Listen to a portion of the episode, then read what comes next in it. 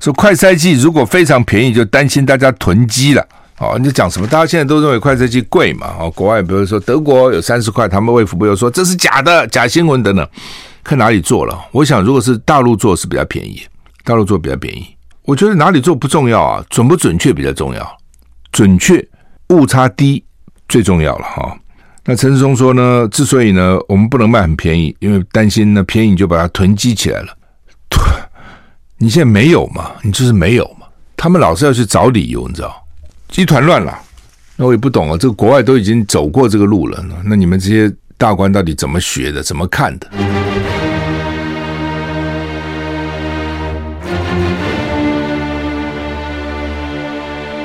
赵少康时间，吃喝玩乐骂，和我一起快意人生。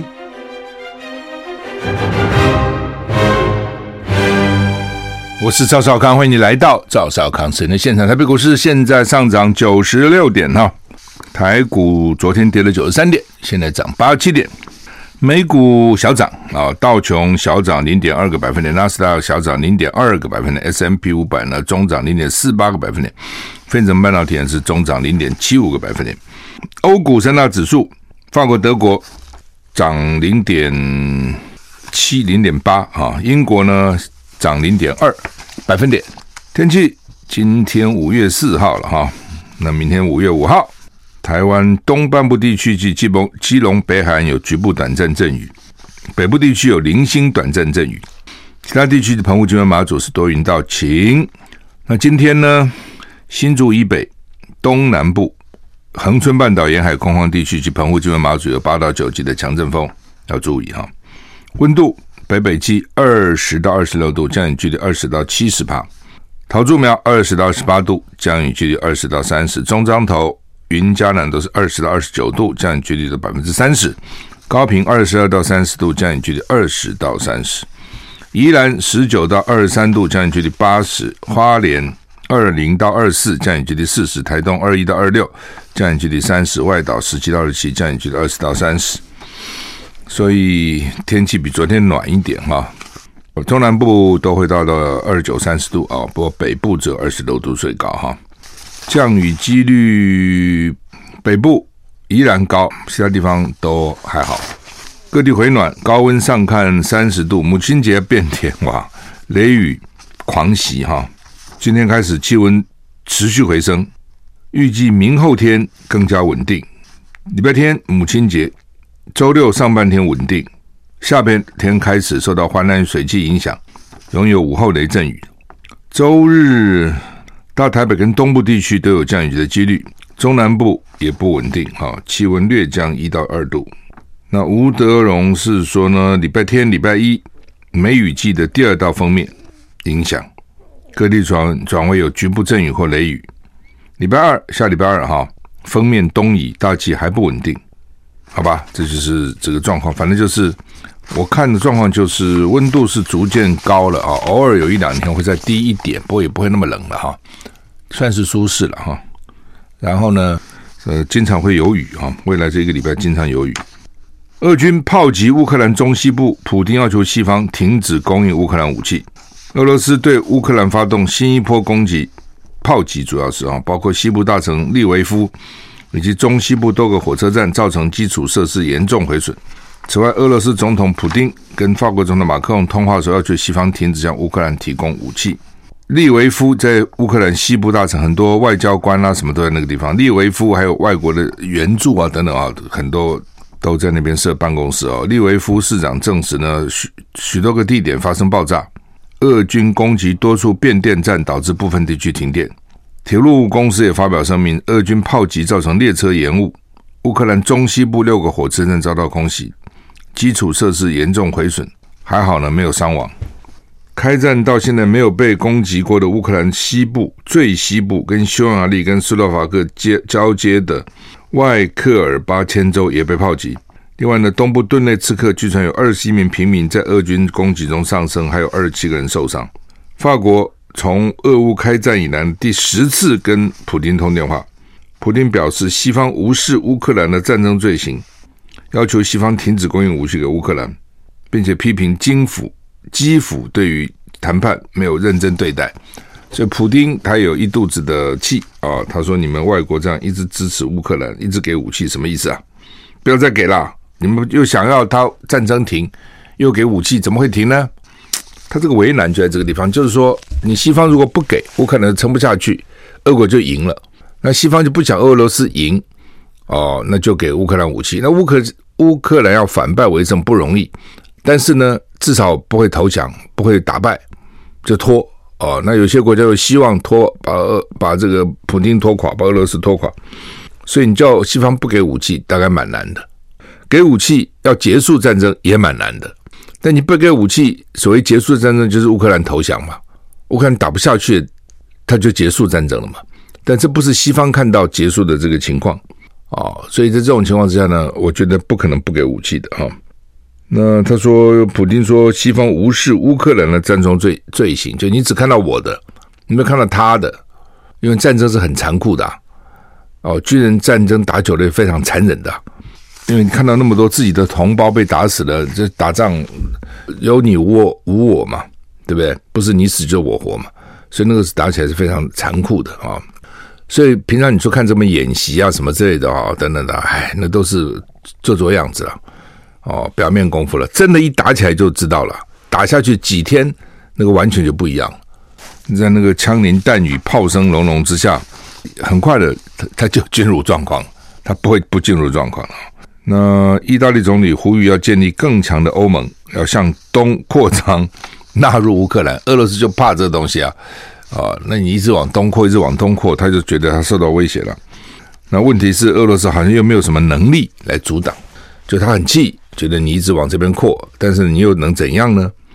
对不对？你只不过你现在想要想要打乌克兰，就是为了想要抵抗嘛，但是打了这么久了，哦，就表示你自己能力也不够。然后西方国家呢又集体来资助乌克兰。意大利总理德拉吉呼吁欧盟必须变得更强大，应该向东扩张，接纳乌克兰等国家。那再扩乌克兰进来再东，就把俄罗斯都拿下来了啊！俄罗斯入侵乌克兰进入第七十天了。意大利总理德拉吉在法国斯特拉斯堡告诉欧洲议会呢，俄乌冲突集结了安全、人道、能源跟经济危机。那他说呢，这个欧盟要更强大，也包括向东扩张，接纳乌克兰这些国家。他说应该采取务实的联邦主义，简化决策，除去目前注意阻碍多数立场的成员国否决权。就现在大概欧盟很多事情就是要大家都同意，只要一个不同意就就不可以，那你就很难了。也就就是一个就不同意，那怎么办呢？好，那么这是这个德吉德拉吉是原来欧洲央行的总总裁了哈，所以也对欧盟是了解的哈，对欧洲是了解的。本来欧盟之所以成立，就是为了对抗美国了哦，觉得美国太大了啊，那欧洲没有一个国家对抗得了美国，那大家集合起来，团结起来，也许呢可以跟美国抗衡啊。呃，所以本来就是一个大欧洲的一个大欧洲主义哦，那现在觉得呢，把俄罗斯最好也往那边扩。没有说要吃下来了，但是扩啊，希特勒也有犹太人血统。俄罗斯在指指控以色列支持新纳粹，以色列很气哈。俄罗斯二月二十四号呢，他用让呃乌克兰非军事化跟去纳粹化哦，那出兵。呃，以色列试图求取平衡，就是以色列还讲说欢迎到耶路撒冷去开会啊等等哈。去谈和谈了哈，就没想到呢。俄罗斯的外交部长叫拉夫罗夫，前天说纳粹头子希特勒犹太血统。那俄罗斯外交部又指控以色列支持乌克兰的新纳粹分子，所以呢，俄俄罗斯现在跟以色列吵架了。那拉夫罗夫在意大利前两天被电视台问到了哈。既然乌克兰总统泽伦斯基自己就是犹太人，俄罗斯为什么有必要让乌克兰去纳粹化？拉夫罗夫回答：希特勒也犹太人血统，引发轩然大波。以色列痛批拉夫罗夫这一说是不可饶恕的谬论。哦，意思就是说呢，哦，我们犹太人还家破犹太人了，你这讲些什么啊？以色列外长说呢，拉夫罗夫外长的说法不可饶恕，而且可恶。也是可怕的历史错误。犹太人并没有在大屠杀期间自相残杀。对犹太人的最低级种族错误的歧视呢，就是指控犹太人自己有反犹太主义。西方多国领袖呢也谴责拉夫罗夫，说他乱讲。那泽伦斯基抨击俄罗斯忘记二战的教训。俄国外交部发表发表声明说，拉皮德就是以色列的外长拉皮德的发言才是反历史，而且很大程度能解释为什么现在以色列政府会支持基辅的新纳粹政权。莫斯科当局呢重申拉夫罗夫的观点，也就是泽伦斯基是犹太裔，并没有办法避免新纳粹分子掌控乌克兰。乌克兰日常生活跟政治上的反犹太主义没有停止，相反的还得以滋长。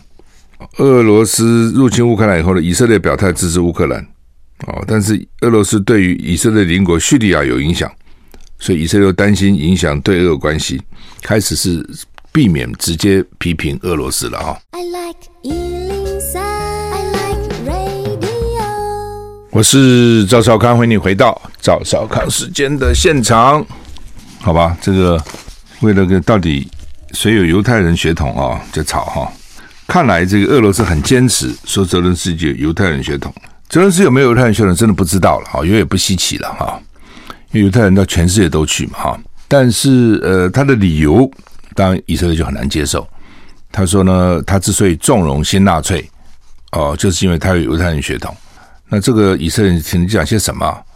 理论上，以色列现在还是很反对纳粹的，对不对？你说谁现在去支持纳粹？犹太人那个以色列跟你抗议的，所以很强烈的啊，很少人像以色列这么坚持这么久哈。很多很多人都忘了啊，美国跟越南打打打打打，美国现在就忘了啊，跟越南好的不得了。美国跟日本的时候打打打打，美国现在也忘了啊，跟日本也很好。基本上了哈，就是说很容易忘啊，人很容易在忘掉历史，忘掉历史的教训，忘掉历史的这个经过啊。呃，但是有这个以色列人很记得追杀纳粹，全世界到处追杀那个时候哈，到现在其实还在追哈。所以你现在讲说这个希特勒犹太人血统哦，又讲什么泽伦斯基犹太人血统，以色列就很不能接受了。但是为什么俄罗斯要这样讲哈？因为呢，俄以色列一一开始就表示支持乌克兰，但是呢，俄罗斯啊对以色列邻国叙利亚有影响力，以色列又不想啊损害跟俄国的关系，所以呢，开始就避免直接批评莫斯科，也没有制裁莫莫斯科的权贵啊，但是呢，关系因为以色列跟美国关系很密切嘛，当美国这样这个制裁的时候，以色列也很难置身事外了哈。好，那么大陆官方，大陆官方说，原来说马某，杭州马某涉嫌煽动颠覆国家政权罪被逮，大家就想说啊，一定是马云，因为马云就在杭州嘛，他那个阿里巴巴总部在杭州嘛，在说还在办那个杭州学院啊，什么就是在杭州，马某对不对？哇，这么严重哦，而且打落水狗嘛，哦，前一阵子马云被老共这样算是。怎么讲呢？哈，就是说，虽然没有抓起来了，但是也传各种传言嘛，哈，说他被打压啦，等等等等，哈，说太大了，这个威胁的这个老共中央啊，等等，所以呢，阿里巴巴一台一一被说成杭州马某，你自己想想看，哦，股价就大跌啊，大家认为就是他说要借境外力量推翻中国政府，接受境外反华反华的敌对势力洗脑。顽固的反政府思想，不是听起来很像马云吗？有多少人有这个境外势力能够借助呢？哦，等等哦，就认为是他哦。后来赶快赶快说不是，就是杭州的马某某把马某改成马某某，因为通常哈、哦、都不会讲三个字的啦，林某、陈某都是就是这样讲而已嘛。那只是不不讲他的名字，讲个什么某哈。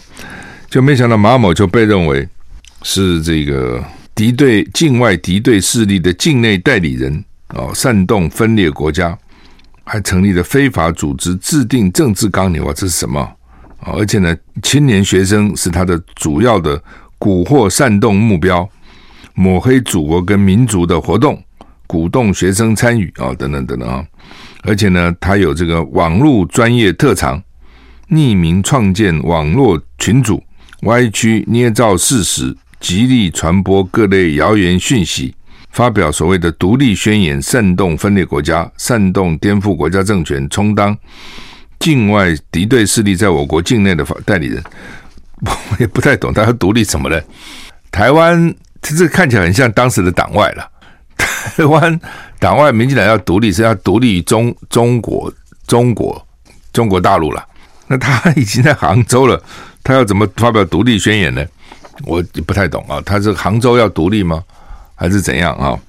这个马某某屡屡扬言，终极目标是颠覆国家政权，逐步升级内奸行径，制定反宣传纲领，筹备成立大陆临时国会，委托有关人员制定法律制度，宣称要借助境外的力量推翻中国政府。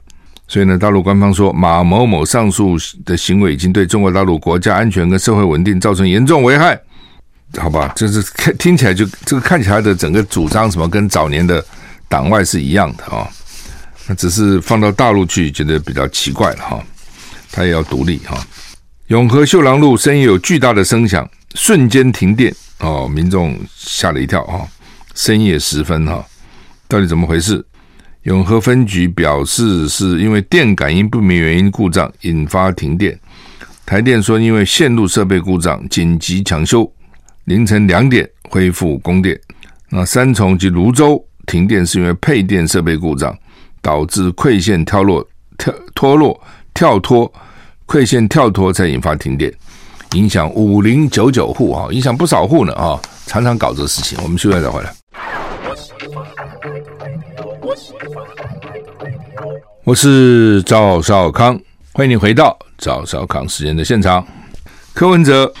要居家办公了哈，因为他的贴身随护确诊新冠肺炎，所以柯文哲曾经短暂随护嘛，就是贴身的啊，短暂在一个车里面哈。那台北市长柯文哲原定三号下午，昨天下午前往联合医院中校院去视察急诊的这个门诊啊，急门诊的执行状况啊，结果呢，出发前传出随护快筛阳性，紧急取消公开行程。那他发言人说呢？这个随护经过 PCR 检测为阳性确诊，柯文哲虽然没有跟他密切接触，但为了保险起见，四号今天开始将采取居家办公，持续自我健康监测。他的随护是三号，昨天快筛阳性，柯文哲当天昨天下午紧急快筛阴性，不传出柯文哲确诊啊。那发言人澄清说没有，要求记者更正，但是呢，随护 PCR 是阳性。所以呢，现在就进行居家隔离。随扈五月一号、二号都休假，只有三号跟柯文哲短暂同车，两人全程佩戴口罩，保持社交距离，有接触风险，但是呢，没有到密切接触，所以它不是密切接触哈。就是现在说，只要戴了口罩都不叫密切接触了哈。所以柯文哲四号会先居家办公，做自我健康监测，然后呢，染疫随护邻近座位九宫格同仁采取以塞代隔。办公室其他同仁因为少接触或没接触，将按照原定计划继续正常或居家办公。市长室也清消静置中，因为市长不去了，也没人去了啊，静置一下哈。所以，哎，反正就是这样了啊，越来越多了啊，你的同事啦哈，小小孩的同学啦等等哈，其实现在都听到很多哦，这个得那个得，这个确诊那个确诊，因为。他一像昨天一天就两万三千多人嘛，这蛮多的。你把前面前几天累计下来已经超过十万了，而且基本上集中在双北啊，双北就差不多占了六成啊。哦，如果再把基桃、基隆、桃园加起来就七成，就往这边。台中昨天也超过千人，所以看起来往中南部去的趋势哈。目前为止还是北部比较多了，所以你北部听到的就比较多嘛。这边也得了，那边也得了，那边也得了，这个也得了，那个也得了，我听到一堆。哦，所以要避免大概很困难，哦，那只好尽量避免了。当然能不得最好不得了哈，但是得了也没什么了不起的。现在看起来是这样哈，呃，但是呃，很多人是有症状的哦。虽然我们听说无症状很多，无症状当然很幸运了，但是所谓轻症哈，轻症并不是没症状，轻症是有症状。哦，你轻症的话，很可能发烧，很多人也发烧，哦，八三十八度、三十八度半、三十九度，头痛。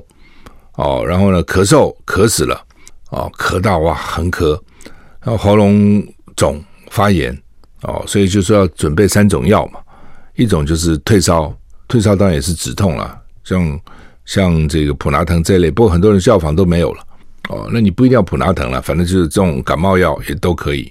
那另外一种呢，就是这个止咳化痰的哦。另外一种呢，就是消炎的，像以凤梨酵素这种这种类的消炎药。那这三种万一有了，我最近那个药药厂那个大大发奇财，大赚其钱了。要不需要的很多人都备着嘛，那是用量一下子增加很多，一下子买都买不到了，你知道哦，就变成这样哈。还有一些人就是呃喉咙痛。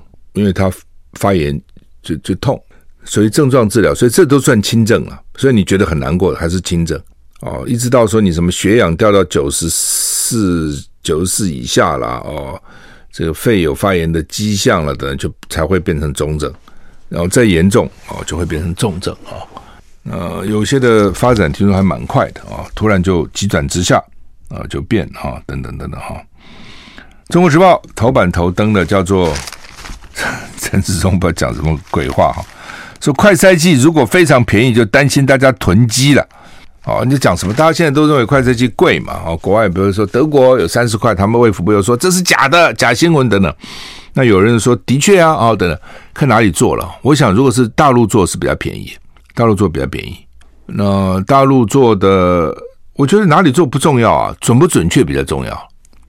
到底它的准确度有多少嘛？德国那个三十块台币，就是应该是中国做的了，应该中国大陆做的，外销到德国哈。那你管它，就是说你只要准确，误差低最重要了哈。而且供货要充足嘛，要足够。那陈时中说呢，之所以呢，我们不能卖很便宜，因为担心呢便宜就把它囤积起来了。第一个哦，他那个东西是有效期的，快拆机也不是没效期。哪一个人发疯了，囤积一大堆，那干什么嘞？啊，真的没有必要了。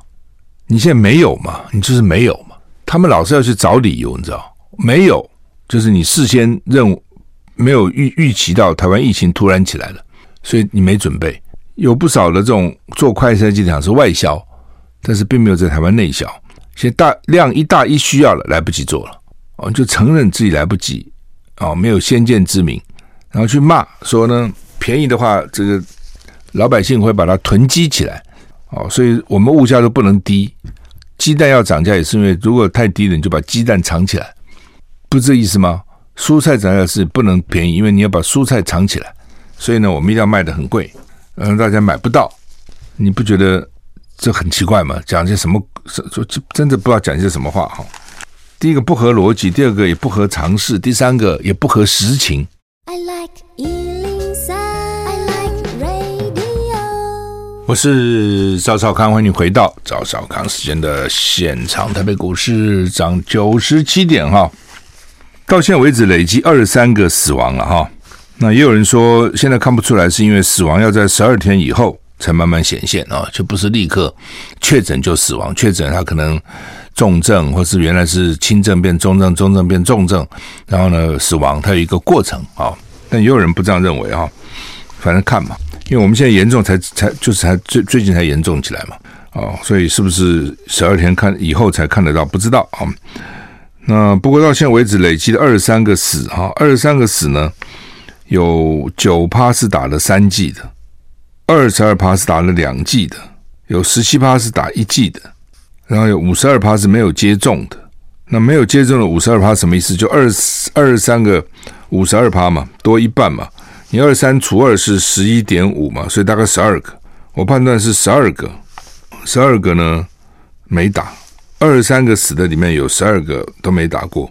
然后呢，就大概有两个是打三剂的哦，四个打两剂的，两个打一剂的，大概是这样的啊。我从这个数字上去算哈，所以看，所以看起来他们讲这个疫苗的作用是防死亡、防重症。好像是有一点这样的味道了哈，就是说，因为你没有接种的，通通没接种的，就是死亡的里面有通通没接种，是占死亡的五十二趴嘛。那通通没接种大概就是二十几趴的人了。台湾大概打一起码打一剂的有有有六六七十嘛，打两剂有七十几我记得啊，打三剂的稍微少一点。那换句话说，呃，都没接种的比例在全部比例没有到一半嘛，就全部的。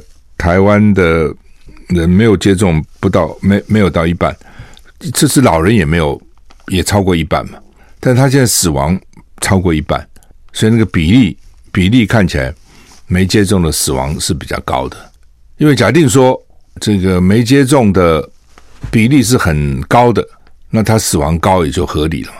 那没接种的比例并不高，但死亡高，就表示没接种的死亡率是高的哦。这样看哈。我们就不细看了，大概就这样了啊。所以基本上呢，接种就是不能够防感染。我们看那个感染的很多还是都中了三剂啊、两剂啊等等。但是呢，说可以防重症或死亡。现在的麻烦是学生了哦，大学哦染疫的也不少哈。他们说，你看我这边的资料，看这个台大校内就有八十六个人确诊，很多诶。那什么福大啦、台北教育大学什么都不少学生哎。福大说目前在校隔离学生有好几十人。大学的麻烦是说，他有宿舍，那宿舍我不知道现在情况怎样了啊？那那以前比如说在台大，他是八个人一间宿舍，男生宿舍，这很多人了、哦，好吧，你说现在学生少了或什么，再少好了嘛，四个人一间，对？你也很难说什么两个人一间、一个人一间嘛。我在美国是两个人一间呢，美国比较有钱呐，学学宿宿舍盖比较多。哦，那假如你说四个人一间，你怎么去隔离呢？这是很难搞了。你要你他现在学校宿舍都不够了，大学宿舍是不够的，所以很多学生，因为他现在大学学生跟以前比增加很多人数。第一个大家都去念大学，第二个呢，他是用人数来增来补助的，所以很多大学原来人不多的，现在就搞很多学生这样。那宿舍就已经捉襟见肘，很多学校宿舍是不够的。哦，像文化大学，你记得吗？在阳明山还要跟民间去租宿舍，他学校自己盖的不够。那你现在就要确诊要把它隔离，那么隔放哪里呢？这个头痛问题嘛。哦，所以为什么说台大有些学生隔离睡在帐篷啊，安在安在会议室啊？哦，那这些地方本来就没有没有预测嘛，你就洗澡就很麻烦了。上洗手间就麻烦了，类似这样啊。那学生因为群聚啊，所以学生最容易传染了。学生之间最容易传染，这也是为什么头痛的地方。哦，那种小学啊等等，幼稚园啊，它很容易传染。传染回去以后，家长就惨了，家长很快也就被传染了。你是怎么可能说哦，孩子得了，家长不得？这可能性很小了。哦，家长得了，小孩不得，可能性还大一点，因为家长会知道说躲避嘛。小孩哪懂啊，对不对？他找爸爸、找妈妈或等等，他你不能不理他哦。所以小孩得了以后呢，大人被传染的可能性就就大的。那也有些学校哦说啊停课了，为什么有人确诊了？停一阵子呢，说好了复课了，因为好了。那过两天又又得了，这就周而复始在那边停，你知道吗？停课复课，停课复课，哎呀，这搞死人啊！哦家长也昏头了啊、怎么办呢？另外还有，因为他这个居家隔离书来得很慢啊、现在是三加四嘛，三天根本来不及发居家隔离书，政府根本那个人力是不够的。那他有些家长，有些人就要拿这个去请假，你知道？我有这个证明，我才能请假，公司才相信嘛。否则我就跟公司讲说，我我确诊了，公司说你这这你怎么确诊？你证明在哪里？你要居家隔离，你证明在哪里？啊、你不要浑水摸鱼，趁机啊、去休假啊、去玩，所以你要证明，你拿不到证明呐、那等到拿到证明的时候，都已经过那个时间了啊、这是另外一个麻烦的地方哈。那、所以呢，一团乱了啊，一团乱啊。那我也不懂啊，这个国外都已经走过这个路了，那你们这些大官到底怎么学的，怎么看的？休息再回来。我是赵少康，欢迎你回到赵少康时间的现场啊！这个 防疫理赔上看九百亿啊，因为 很多人去保险，产险公司现在惨了。上面如果有有钱的富爸爸还好，他反正他们赔就赔了嘛。那有些产险公司没没有富爸爸，他就是一个产险公司，太惨了哦。为什么呢？因为真没想到，他原来去看那个阿尔法、德尔塔的时候呢，那时候得人不多嘛。哦，那时候传染也没那么快嘛，确诊人很少嘛，所以你就算框列也有限嘛，哦，所以就给钱了，哦，就说这你保保了。现在惨了，现在突然这么多人是得啊，那怎么给呢？是确诊才给呢，还是居隔就给呢？还是怎样叫还是还是怎样要给钱呢？哦，还是快筛阳性就算确诊就要给钱呢？所以很多保险公司他就受不了了。那据说有人去保，我听说有人一个要保个六七个险，保六七个，甚至还有人要去跟别人确诊去借口罩，说你借我戴一戴，让我也确诊这样。哎，几万几万对有些人也蛮大的。我一个人比如保个五万，七家我就是三十五万了，六家就是三十万了。所以呢，有的人很怕确诊，有的人还希望自己能确诊一下，反正没什么了不起嘛。所以都有啊。所以这个。他们说，产险公司面临财务的考验哈。昨天好像连那个财政部啊什么都出来了啊，都出来讲话，金管会都出来讲话了。好，那么这是你自己想想看，那时候连一个那个鲑鱼这样改个名，免费吃鲑鱼的一堆人去改嘛，更何况说啊，这个我如果说得的是轻症或者是无症状，九十六九十九点六是轻症无症状，又有钱可以拿，我干脆染个疫算了嘛。哦，就是去保的就很多哦。我看他现在保险公司也一个头两个大哈。那就他没想到了，没想到会疫情会变成这样子哈。那我想也是因为太相信官方了，我们是防疫做的全世界最好的啦。哦，没有人比我们好啦。哦，大家都要学我们啦，像我们都很好嘛，所以应该不会怎样。天天笑别人啊，陈时中说：“哎呀，中国大陆防疫数字是很漂亮啦，但是饿死比病死多了。哦，防疫是台湾的骄傲了。”哦，台湾确诊率全世界最低了。这个有人建议说，你要不要学上海防疫？陈生说说，我学他什么？我想不起来。哦，我想起来了，想起来了，就是不要学他，就很无聊嘛。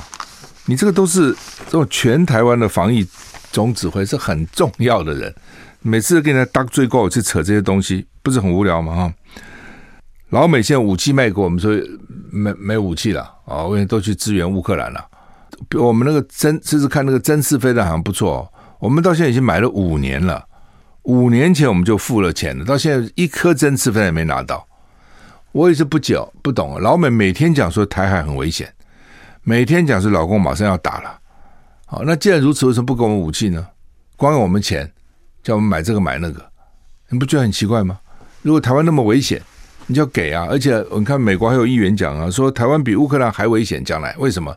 乌克兰还可以打打起仗来，还可以提供他武器。你看盟国不是武器一直给吗？那台湾如果将来打起仗来，怎么给呢？四面是海呀、啊，你武器运来很困难了，不像乌克兰可以从陆路过去，铁路送过去。我们怎么弄呢？只有从海上过来，那海上一被一围就很麻烦了。所以有没有解决方法呢？有，就先要给，不能等到打仗就给，打仗就很难给了。还没打仗就先给，这老美自己讲的话，那都给在哪里呢？哦，没 也没看到，刺针飞弹都是很有用啊。那然后呢？然后就没有了，是都去支援乌克兰去了。这实在是哈，我觉得你不觉得说对我们不起吗？我们五年来乌克兰战也才打的，去年前年大前年在哪里啊？那也没打仗啊，为什么不给我们呢？天天说我们很危险。那这边又说，联合报就有个新闻叫做“俄罗斯的天然气船不来日本，不来台湾”。改去大陆哈，这很奇怪啊。那显然是我们原来有买俄罗斯的天然气，虽然不多，但是呢，无所谓不多还是多了，是比例跟我们全部买的比例占的可能不是那么多了，也许个五趴十趴。我在想，那就从一打仗人家不来了，人家来干嘛呢？你搞你不是也制裁人家吗？日本也制裁吗？那跟着大陆去算了，不来了。我的意思说，将来如果真的打起仗来。老共把你一围，他不是昨天也秀他的这个航空母舰群“辽宁号”进入西太平洋，日本还派出“出云号”监测警戒，这也在中国时报今天头版二条。所以天然气是最大的问题了哦，因为打起仗来，我们将来一半以上的发电都用天然气，你说那是多么危险？这些人每天讲说老共要打我们，台湾好危险，要把年轻人的兵役再改回一年，每天在讲说马上要打了，马上要打了。然后做的事情都很怪，对，人家把你一围，你天然气进不来，不用打了，你就断电了嘛。那断电对台湾是多么影响严重的事情，你自己想想看。那这都不在乎了，这都没有没有列为你的考虑了。然后每天在那边抗中保台，抗中保台，那你做这些什么事呢？你真的有有想到万一抗抗中要保台，要怎么抗中要怎么保台吗？哦，就光问你能源怎么办呢？哦，你要怎么办？这都大很大很大的问题了。那上海前阵子疫情比较严重，现在北京啊、哦，北京据说它这个五一连假哈，只要能够人多能去的地方都把它关闭了，比如故宫也关了，这里也关了，那里也关了，都把它关了，这样你去不了，而且呢你也不能出京，非必要不能出京。以后呢，好像每两天就要筛一次 PCR，两天就给你筛一次 PCR，这就是他的做法了。哦，就是除恶务尽。宁可错杀一百，不可放过一人。他整个概念就是这样子啊。那这样子的话，会不会受到经济？会不会受到影响？一定会的。啊，为什么前前前上个礼拜美国美股大跌？其中原因之一就是呢，上海封城，影响到很多的生产。北京封城可能还不至于影响那么多生产啊，因为北京到底是一个政治中心，不是一个商业工业中心。上海封起来就影响就非常大啊，就就很麻烦啊。好吧。这个我们时间到了，谢谢你的收听，再见。